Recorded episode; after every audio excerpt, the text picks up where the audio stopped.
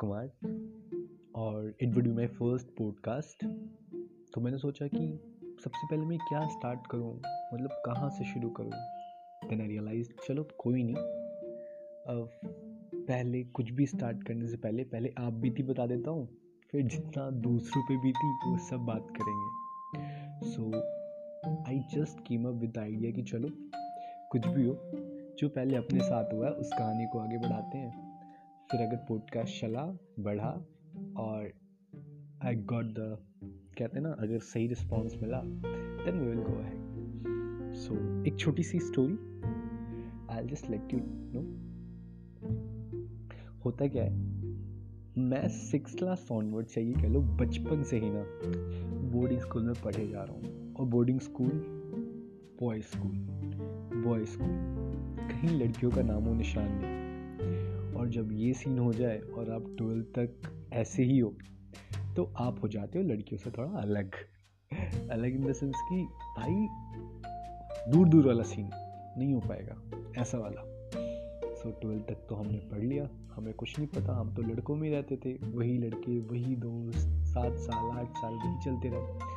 हम उनमें अपनी सारी बातें शेयर कर लेते थे जो भी हमें शेयर करनी होती थी, हमारी जो भी वो ब्रदरहुड वाली सीन हो गया था, है ना? हम आ गए स्कूल से बाहर। अब हर टाइम तो ऐसा नहीं चलेगा ना। हम बाहर आ गए। एंड देन मैंने कॉलेज में एडमिशन लिया। And at this time it was not at all boarding नहीं ऑल बॉय स्कूल था। ऐसा कुछ भी सीन नहीं था। तो first day of the school I was so excite बहुत ज़्यादा एक्साइटमेंट थी अंदर।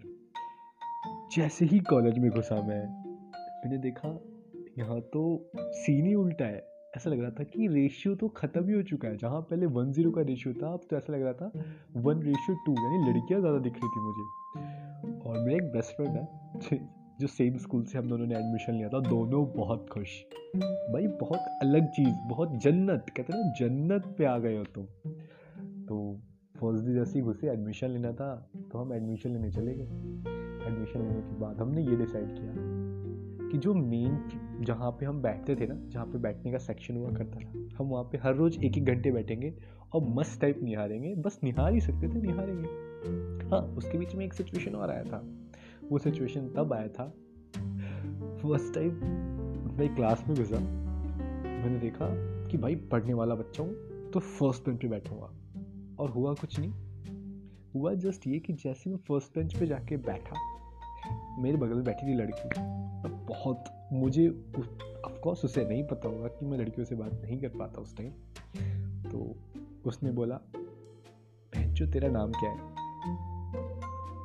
And the first conversation with the girl वो भी गाली के साथ.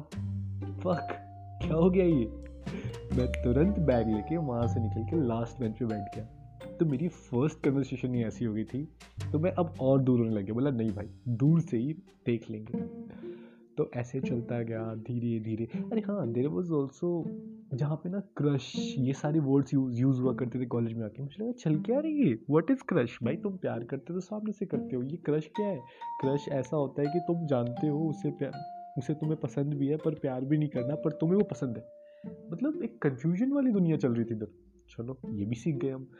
तो धीरे धीरे धीरे करके नई चीज़ सीखते गए। और धीरे धीरे इनके बारे में थोड़ा थोड़ा करके कॉलेज की तीन चार साल मैंने कैसे भी करके काटे।